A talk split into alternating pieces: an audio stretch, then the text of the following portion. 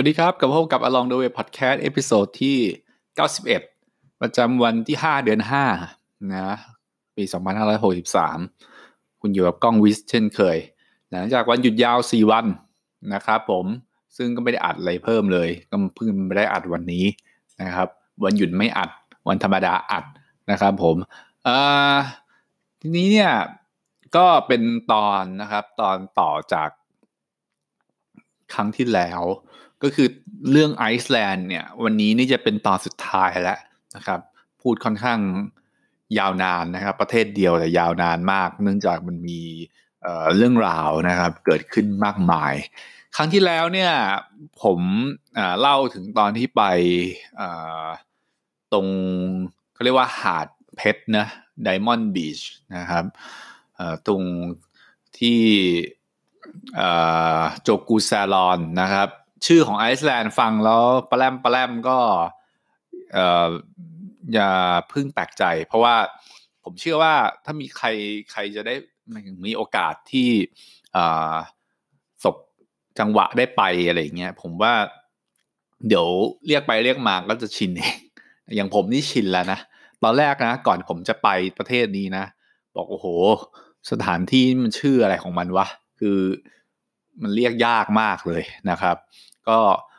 เอาเป็นว่าหลังจากที่ผมตอนครั้งที่แล้วเนี่ย ไปหาดเพชรไดมอนด์บีชแล้วก็ไปที่จูสลอนแล้วก็กลับมาที่พักก็หาแถวนั้นเลยนะครับแถวนั้นก็จะค่อนข้างแพงประมาณหนึ่งนะครับสามพันบวกบวกเพราะว่ามันเป็นโซนที่เรียกว่ามันไม่ไม่ได้อยู่ใกล้ในเมืองด้วยนะ แล้วก็ อยู่ใกล้มันอยู่ใกล้แหล่งท่องเที่ยวที่สำคัญ คือใครที่ไปไอซ์แลนด์เนี่ย ก็บอกว่าต้องไปนะครับ โจกูซาลอนแล้วก็ไดมอนด์บีชมันเป็นถ้ามาไม่ไม่มาเรียกว่ามาไม่ถึงนะครับทีนี้เนี่ยเราก็เลยไปพักที่พักใกล้ๆตรงนั้น ซึ่งมีครัวอลังการมากหยิบโยเกิร์ตกินฟรีได้ด้วยนะครับ แต่ว่าก็ช่วงโควิดจะ คือคือคืออย่างนี้ ตอนอยู่ไอซ์แลนด์เนี่ย ครัวจำนวนมากเป็นครัวที่แบบต้องเป็น share kitchen นะอ่ามันจะไม่ค่อยมีครัวแยกอยู่ในห้องนักนะครับเอาว่าตลอดการเดินทางของผมเนี่ยมีครัวแยกในห้องเนี่ย ครั้งเดียวเองนะครั้งเดียวเองนะครับ ผม อันนี้ก็จะเป็นครัวรวมเช่น เช่นเคยนะครับ ก็เราก็ต้องไปจังหวะที่เอ่อไม่ไปชนกับคนอื่นนะครับ เอ่อแล้วซึ่งตรงนี้เนี่ยก็ก็จะมีโอกาสเสี่ยงที่จะจะติดพวกโควิด หรืออะไรเหมือนกันนะครับ ก็ต้องระวังให้ดีๆ เห็นใครไอเยอะๆ ก็ต้องก็ต้องรีบหลบนะอีกอย่างหนึ่งก็คือตอนอยู่ที่นู่นเนี่ย เราจะไปใส่มาร์กใส่อะไรตลอดเนี่ย มันก็จะดูผิดผิดปกตินะครับ อย่างที่บอกแหละ คือคนตะวันตกเนี่ยเขาก็จะมองว่า คนใส่มาร์กนี่คนป่วยใช่ไหมเออไอ้โรคโควิด เนี่ย ป่วยไม่ป่วยมันก็ต้องใส่มาร์กไว้ก่อนแหละนะครับ ก็เป็นว่า เอาเป็นว่ารอดมาได้แล้วกันนะครับ ผม ทีนี้เนี่ย วันนี้นะครับ คืนนี้เนี่ย คืนที่อยู่โจกูซาลอนเนี่ยเป็นคืนที่เอ่อเรียกว่าฟ้าเปิดนะครับ ฟ้าเปิดคืออย่างน้อยที่สุดเนี่ย เราจะเห็นดวงดาวเต็มฟ้า นะครับอ่าเป็นอย่างที่หนึ่งอย่างที่สองนะครับคือค่า KP หรือค่าที่จะบ่งบอกว่ามันจะมีแสงเหนือหรือเปล่าเนี่ยมันพอมีมันมีไม่เยอะนะครับ แต่มันพอมี ซึ่งผมก็เลยรู้สึกว่าถ้าไม่ดูวันนี้ก็ไม่รู้จะดูวันไหน เพราะพยากรณ์อากาศเนี่ยมันเรียกว่ามีเมฆอยู่เกือบจะทุกวันเลยนะครับ วันนี้เป็นวันแทบจะวันเดียวที่ฟ้า โล่งเลยนะครับ โล่งเลยนะ ซึ่งผมก็เลยเดินออกจากที่พัก ก็ดีตรงที่พักที่พักเนี่ย มันเป็นที่พักอยู่นอกเมืองนะคือถ้าจะเป็นที่พักในเมืองมันจะมีพวกแสงรบกวน ทีนี้การดูแสงเหนือเนี่ย มันต้องดูในที่ที่ไม่มีแสงรบกวนนะครับ ทีนี้เราก็เลย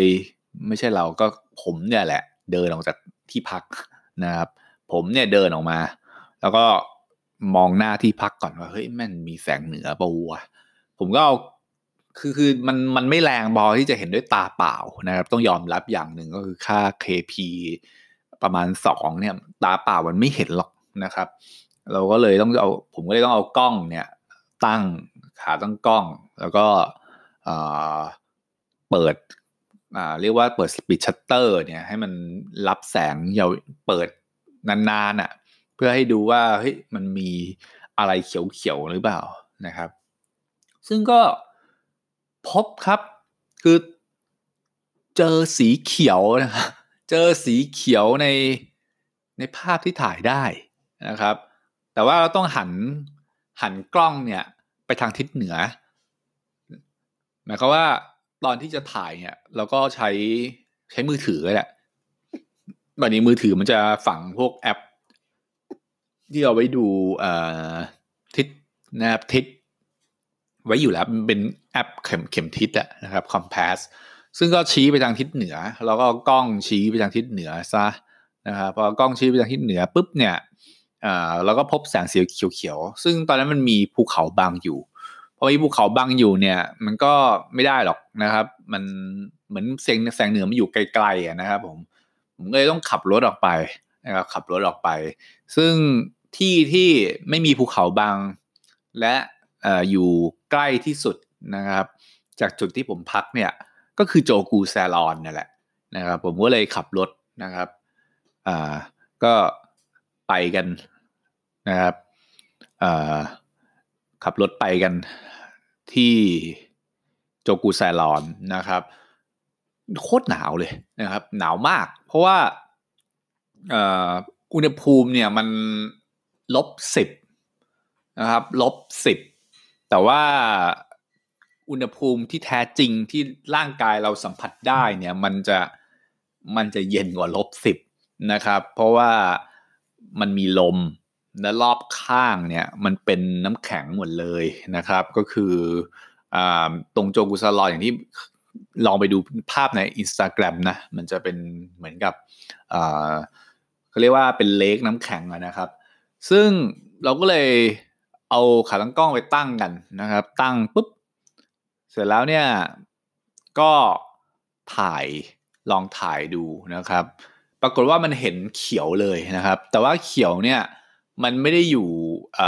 เหนือฝะเหนือหัวเราไงคือภาพแสงเหนือที่เขามักจะถ่ายกันเนี่ย มันจะเป็นแสงที่อยู่ข้างบนหัวเราเนะพาดอยู่บนหัวเราเนี่ย แต่ตัวนี้เนี่ย มันอยู่ไกลๆ คือมันมันเป็นแสงเหนือที่เกิดฝั่งที่ไกลๆ คือเข้าใจว่าต้องขับขับออกทะเล ต้องพายเรือไปนอกทะเลจะเห็นแบบอยู่บนหัวเราท่าทางนะครับ ก็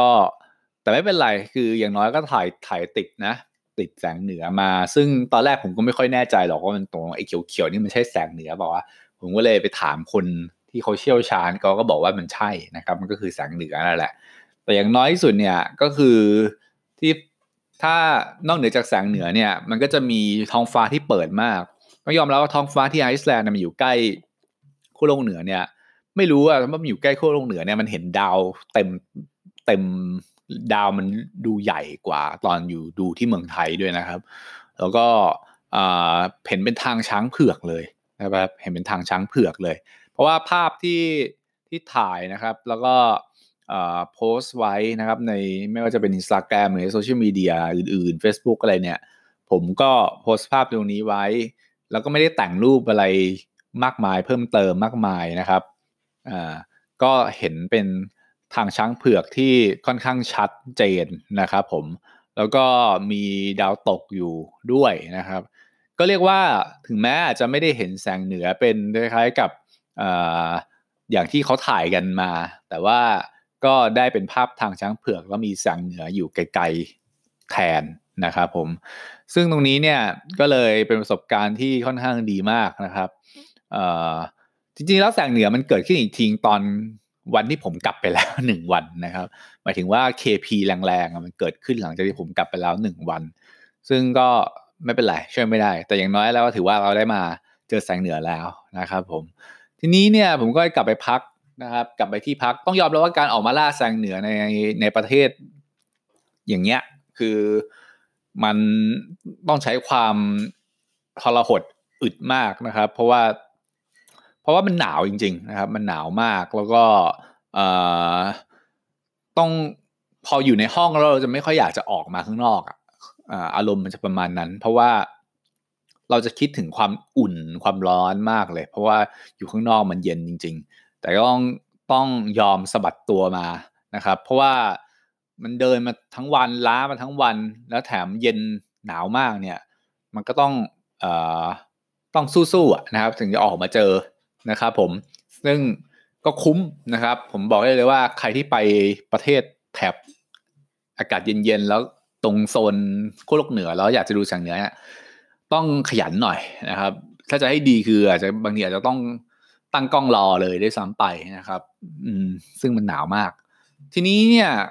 เพราะฉะนั้นที่ย้ำอีกทีนึงคืออุปกรณ์กันหนาวต้องต้องค่อนข้างพร้อมนะครับไม่งั้นมันจะ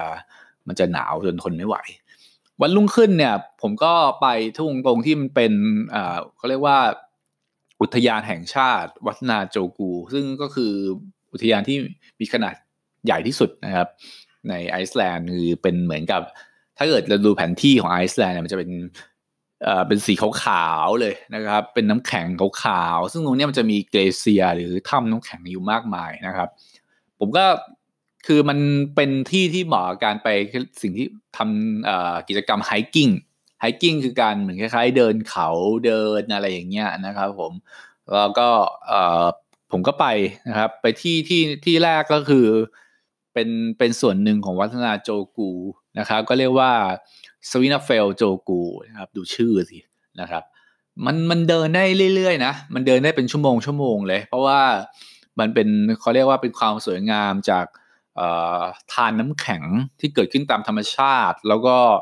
มันเราเรามันไม่ใช่อย่างที่ผมบอกว่ามันไม่ใช่สถานที่หรืออะไรจะเป็นธรรมชาติ ซึ่งเราสามารถเดินไปสำรวจดูนะครับ ดูการฟอร์มตัวของน้ำแข็ง ฟอร์มตัวของถ้ำดู ทัศนียภาพ landscape ได้อย่างงดงามมากนะครับ แต่ก็หนาวมาก ๆ เลยที่เช่นเดียวกันนะครับภาพของพวกวัฒนจกูเนี่ยถ้ายังไม่ได้ลงก็เตือนได้นะครับ เพราะว่าคนนี้ผมก็ไม่ได้ลงภาพทั้งหมดนะครับ จริง ๆ แล้วอย่างที่บอกไปว่าก็เดี๋ยวหาเวลาทำตัวที่มันเป็นลักษณะเขาเรียกว่าเล่าเล่าด้วยภาพบ้างดีกว่า เพราะเล่าด้วยด้วยเสียงบางทีถ้าเกิดกับการท่องเที่ยวบางทีก็อาจจะฟังแล้วไม่เห็นภาพนะครับผมเอาเป็นว่าเราไปถ้าเล่าด้วยเสียงจะเล่าเป็นประสบการณ์มากกว่ามันจะเป็นยังไงนะครับ ทีนี้จากไอตัวซูนิเฟล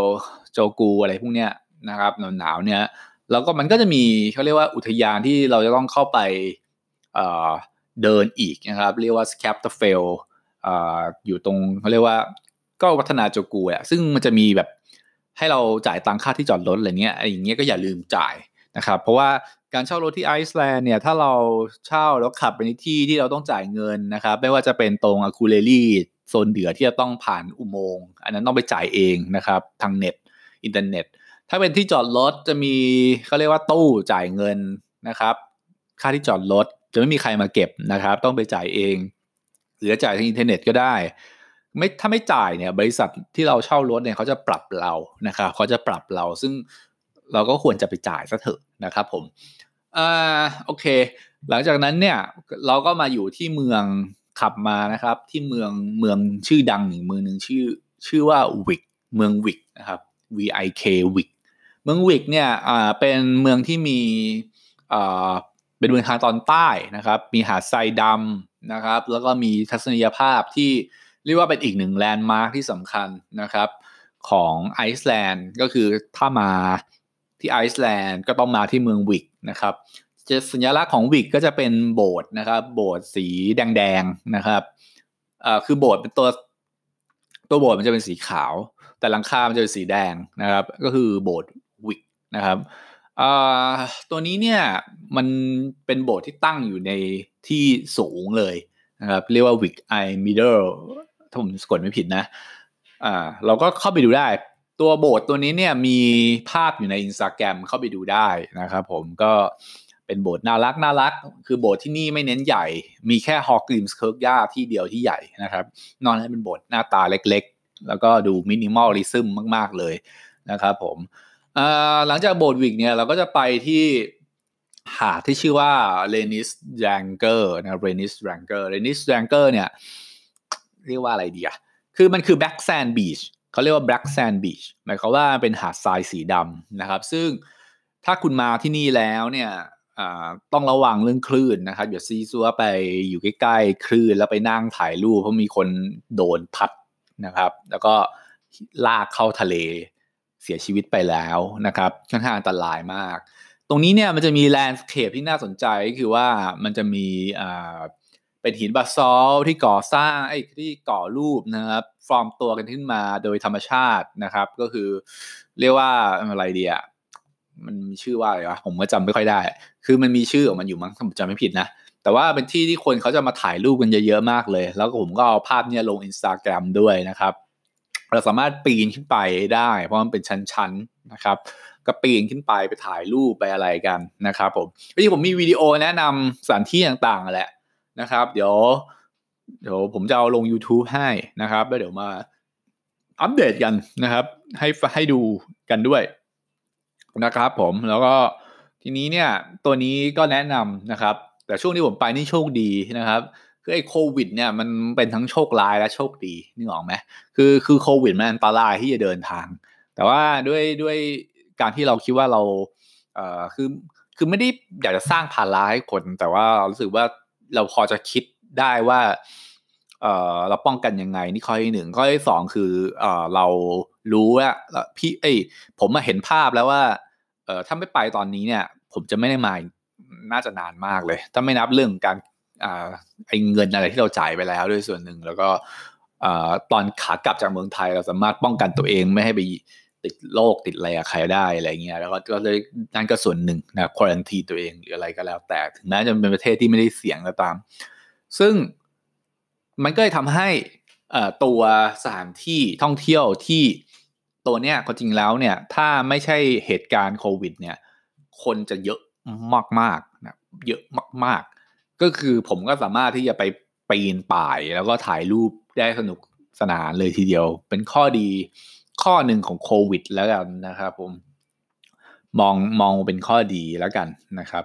แล้วก็หลังจากนั้นเนี่ยก็ไปที่คือหาทรายตัวนี้สวยนะครับ แนะนำว่าก็ลองชื่นชมแล้วก็เดินสักพักหนึ่งนะครับ จากนั้นก็ไปที่เขาเรียกว่าเอ่อเดโฮระเหชื่อโห เดโฮระเหนะฮะเดโฮระเหเดโฮระเหเนี่ยอยู่ใกล้ๆกับหาดทรายดำเนี่ยแหละนะครับ เป็นมันเป็นเนินขึ้นไปข้างบนเป็นเหมือนหน้าผานะครับ แล้วก็มีประมาณ 3 จุดให้เดินนะแต่ผมเดินประมาณจุดเดียว ซึ่งผมก็ถ่ายรูปลงอินสตาแกรมเช่นเดียวกันเอ่อ Dyrhólaey เนี่ยเป็นจุดที่เราสามารถที่จะไปยืนดูแล้วจะเห็นวิวเป็นพาโนรามา360 องศานะครับ เห็นวิวภูเขาเทือกเขา นะครับเห็นวิวทะเลนะครับทะเลกับหาดทรายดำนะครับก็ลองแวะกันไปดูแล้วกัน แล้วก็จากที่ในวันนั้นเลยแหละก็คือจากเมืองนะครับ จาก Dyrhólaey จากเมืองวิกเนี่ยแล้วก็เดินทางไปที่น้ำตกต่างๆ ซึ่งมันจะมีน้ำตกหนึ่งที่เขาให้การยอมรับว่าเป็นน้ำตกที่สวยที่สุดของไอซ์แลนด์นะครับก็คือน้ำตกที่ชื่อว่า Skógafoss นะครับ Skógafoss เนี่ยเป็นน้ำตกที่ผมก็ มีรูปประกอบอยู่ในอินสตาแกรมก็คือเป็นรูปคือมันมีลักษณะคล้ายๆกับ คือน้ำตกแบบน้ำตกเลยอะนึกออกไหมแบบมันสูงมากอะมันเป็นน้ำตกที่สูงมากแล้วมันก็ตกลงมาเลยนะครับ ลองไปดูกันนะครับเผื่อจะชอบเขาว่ากันว่าเป็นน้ำตกที่น่าจะสวยที่สุดนะครับ มันไม่ได้ใหญ่โตมากแต่มันสวยนะครับ ถ้ามาแล้วก็มันมีทางขึ้นด้วยอถ้าในในรายการ Viewfinder ทางขึ้นยังดีอยู่ ถ้าเป็นรายการกล้องวิสนี่ทางขึ้นโหดร้ายมากนะครับ คือบันไดเนี่ยหิมะเกาะเต็มไปหมดเลยนะครับ ขึ้นได้โหดมากเลย แล้วก็เราก็ไปนะครับไป Skógafoss จาก Skógafoss ก็จะมีน้ำตกตัวหนึ่งชื่อชื่อ คือเราขับรถต่อไปนะ หลังจากเรา Skógafoss เสร็จเนี่ยมันก็จะมี Seljalandsfoss Seljalandsfoss เป็นน้ำตกที่เราสามารถเดินเข้าไปด้านหลังน้ำตก เพื่อดูวิวน้ำตกอีกมุมหนึ่งได้นะครับ เป็น Seljalandsfoss Seljalandsfoss เนี่ยก็ผมซวยไปหน่อยคือว่าน้ำแข็งมันเยอะจัดไง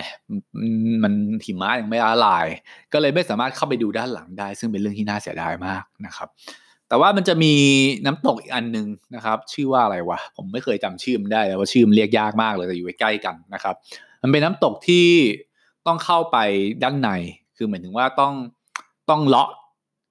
เดินข้ามพวกโขดหิน ซึ่งมันลื่นมากนะครับ แล้วเข้าไปข้างใน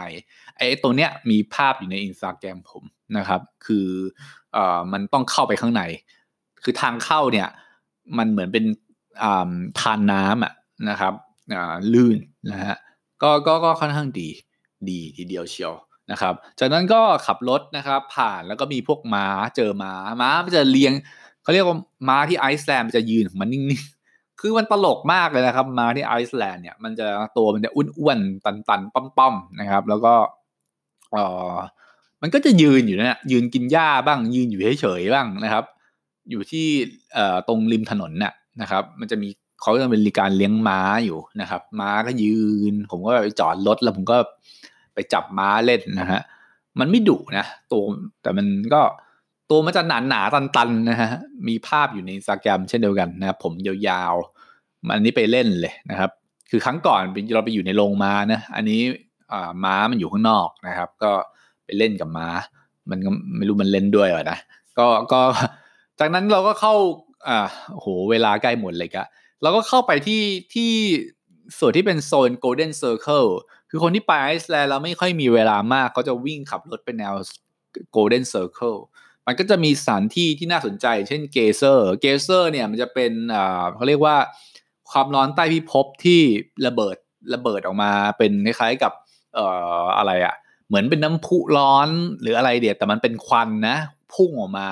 สูงมากนะครับ หลายเมตรเลย ทุกๆห้านาที ก็ไปดูไอ้ตัวนั้นนะครับ แต่ที่ผมไปมันก็พุ่งไม่สูงมากนะ อยากดูสูงๆ อาจจะต้องต้องต้องต้องนั่งรอสักพักหนึ่งนะครับ มี Geysir นะครับมี Geysir แล้วก็มีอุทยานแห่งชาติ Þingvellir นะครับ Þingvellir ก็เป็นอุทยานที่ที่ผมถ่ายรูปมากับธงไอซ์แลนด์นะครับ บางคนอาจจะเห็นแล้ว ก็ตรงนี้เนี่ยพอดีผมไม่ได้เล่ามากมายนัก เพราะว่ามันก็คือมันต้องเห็นภาพเอง มันจะมันจะได้ feeling กว่า แต่ว่าผมแค่ mark จุดไว้แล้วกันเผื่อใครจะไปนะครับ ซึ่งมันก็จะมี Geysir มีอุทยานแห่งชาติ Þingvellir ปิงอ่า Þingvellir Þingvellir แล้วก็เอ่อมีน้ำตก Gullfoss นะครับ Gullfoss Gullfoss เป็นน้ำตกที่น่าสนใจอีกตัวหนึ่งถัดจากนั้นเนี่ยผมก็จะไปที่ใกล้ๆก่อนวันที่จะกลับเมืองไทยเนี่ยก็จะไปที่บลูลากูนนะครับบลูลากูนบลูลากูนเนี่ยก็เป็นคือคืนก่อนกลับเมืองไทยไปอยู่ที่เมืองที่ชื่อกรินดาวิกก็จะ ไม่ใช่ก่อนกับวันก่อนวันเรียกว่าก่อนวันสุดก่อนวันสุดท้ายแล้วกัน จะไปที่บูรากูนบูรากูนก็เป็นน้ำคือตั้งแต่อยู่มานี่ยังไม่ได้แช่น้ำร้อนเลยนะครับ ก็เลยก็เลยมาแช่แช่เลยก็แช่ที่บูรากูลมันซะเลยนะครับ ก็คือเป็นที่ที่ดังที่สุดนะครับ แต่ว่าไม่ได้เกิดตามธรรมชาตินะบูรากูลมันเป็นแบบที่คนสร้างแล้วก็น้ำเนี่ยมันก็เอ่อเอ่อคือคือแต่ว่าบูรากูลเนี่ยมัน มันเป็นพรีเมียมสปาไงคือมันแพงที่สุดนะครับ แพงที่สุดแล้วก็มีบริการ free silica mask นะครับเอาไว้มาร์กหน้านะครับอ่าแล้วก็โอ้โหถ้าเข้าไปเนี่ยมันต่างกับออนเซ็นตรงที่ว่ามันใหญ่มันจะกว้างขวางมากเลย คือว่ายแบบโอ้โหมันมันกว้างกว้างมาก แล้วก็มีควันลอยสูงมากบางทีมองไม่เห็นนะครับ แล้วก็เขาไม่ให้โป๊โปลงไปนะ หมายเขาว่าต้องใส่พวกกางเกงว่ายน้ำหรืออะไรอย่างนี้นะ ซึ่งมันก็จะเป็นบ่อรวมผู้ชายผู้หญิงก็สามารถเข้าไปได้แยกกันนะครับ ไม่ใช่โป๊โปเหมือนเหมือนเหมือนออนเซ็นญี่ปุ่นนะครับ ก็ดีครับบุรกูลดีนะครับเอ่อก็แช่แช่แล้วเอาหัวเอาเอาผมผมโดนผมผมก็เสียนะเอ่อนอกนั้นก็จะมีสถานที่อีกหลาย ๆ ที่เหมือนกันแต่ผมแนะนำอย่างหนึ่งตรงบูรากูลเนี่ยมันจะมีมอสอยู่ เราไปถ่ายรูปกับมอสก็ค่อนข้างสวยนะครับ อ่าตรง Blue Lagoon แล้วก็จะมีพวกโซนตรงนี้จะเป็นพวกเอ่อมีสถานที่ประมาณหนึ่งนะครับ ที่ลองแวะกันดูนะครับ หรือใครอยากจะใครอยากจะใครถึงเวลาไปแล้ว ก็มาถามได้นะครับทีนี้ผมไม่เล่าต่อแล้วกัน ซึ่งก่อนกลับเนี้ยเราก็จะแวะไปเรคยาวิกหน่อยหนึ่ง ซึ่งไปตามเก็บสถานที่ที่ไม่ได้ไปไม่ว่าจะเป็นพิพิธภัณฑ์นะครับ เพอร์ลันเพอร์แลนนะครับ มันก็จะมี พวกถ้ำหิมะจำลองมีนู่นนั่นนี่ ซึ่งเราไปหมดแล้วแหละของจริงนะครับ แต่เราลองมาแวะพิพิธภัณฑ์เขาดูนะครับ มีสถานที่